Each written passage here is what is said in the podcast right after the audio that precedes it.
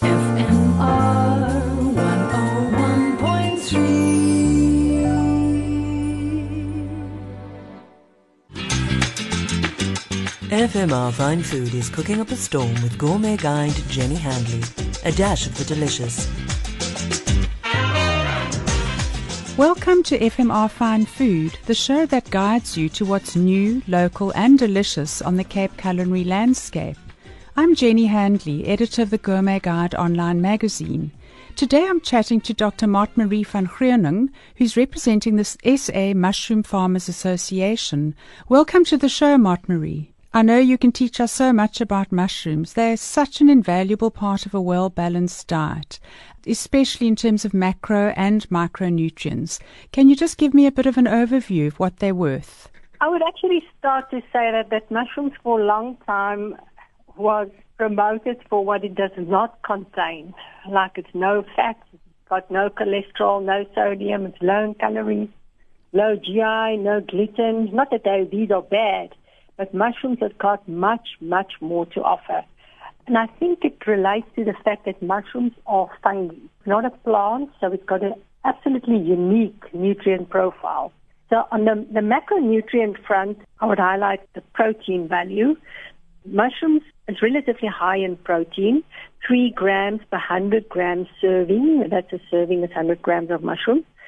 It sounds little, but bearing in mind the mushroom is 93% water, it's actually high comparing to other vegetable foods. So, of course, an excellent, um, you know, component for vegetarian diets. And even in the olden days, they would regard mushrooms as the poor man's meat. These are now in European countries where people would go out in the forest and, and do mushroom hunting, collect the, the wild mushrooms. But the micronutrients are the interesting one. Mushrooms contain a whole host of vitamins. And interestingly, it's vitamins that you would mostly associate with animal products, like vitamin B5, B3, B2, pantothenic acid, niacin, riboflavin, and so on, uh, vitamin H. And it comes in amounts that it provides between 20 and 30 percent of your daily recommended intake of these vitamins if you would, would um, eat a portion of mushrooms, which is 100 gram, and, and that, that's quite significant. That is. And what about yes. vitamin D? Vitamin D is an interesting one. Mushrooms contain a component called ergosterol. Now, ergosterol is the precursor for vitamin D but it needs UVB light to convert to vitamin D. So, so, so wild mushrooms have got a much higher vitamin D. Unfortunately, the, the commercial mushrooms could be high, but it's not because it's grown in, in, in rooms where they just switched on the lights when they harvest the mushrooms. But like a mushroom is a, is, is a living thing. Once it's harvested in the punnet, it's still growing, it's alive. So you can actually take punnet of mushrooms and just put it out on the windowsill for a for an hour. We're not in the sun, obviously it will go off, and it will convert and make its own vitamin D.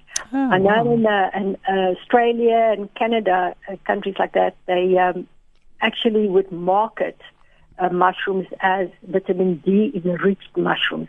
So when they pack those mushrooms in the in the pack houses on the belt, it will run through a UV light machine, just a burst of UV light, and it converts the ergosterol in vitamin D. That's and, interesting. Um, and it contains huge amounts, mm. way more than your recommended dosage. That's really good to know.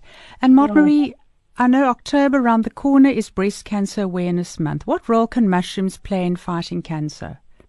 Now, that's a nice story. What actually happened is that uh, statistics show that breast cancer amongst Chinese women is five times lower compared to women from the West or other countries. And the other fact is that the Chinese is by far, by far the biggest consumers of mushrooms as part of their daily diet. They see mushrooms as part of a balanced meal. So in mushroom science, there's a whole big international organization they decided to see if there is a link and if there is a connection between mushrooms and, and breast cancer. Now we know that all mammary tumors, ovarian and breast cancer, are hormone linked, and it's actually linked to estrogen. Now mushrooms contain a fatty acid that inhibits an enzyme that's involved in the biochemical pathway in making estrogen. So in postmenopausal women, they would actually prescribe, prescribe an estrogen block. Mushrooms contain this compound that stops making estrogen. And it actually blocks aromatase. That, that is the enzyme that it, that it blocks, that it inhibits. So in that way, it prevents the production of, of estrogen. And in that way, can fight or inhibit breast cancer. That's... So it, it, was it was proved, and they did a meta-analysis where they found then that the con- average consumption of 10 grams of mushrooms per day, that's the average of one button mushroom, a fair-sized button mushrooms per day, can reduce the chances of breast cancer.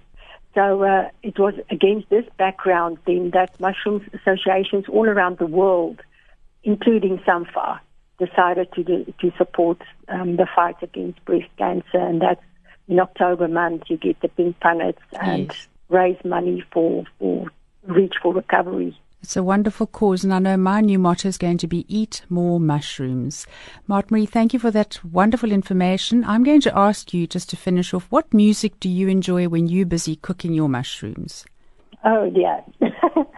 Largely music, music with a beat. No, I, I, I like nice music, uh, not anything in particular. I must say, when I'm in a relaxed mood, I like like classical music, uh, but in general, some happy music. Sounds good to me. yeah. Thanks for being with us. Pleasure, Jenny. Thank you for having me. For mouthwatering recipes and more about mushrooms, visit gourmetguide.co.za. Yours free to enjoy and share. Happy cooking! FMR Fine Food was cooking up a storm with gourmet guide Jenny Handley. A dash of the delicious.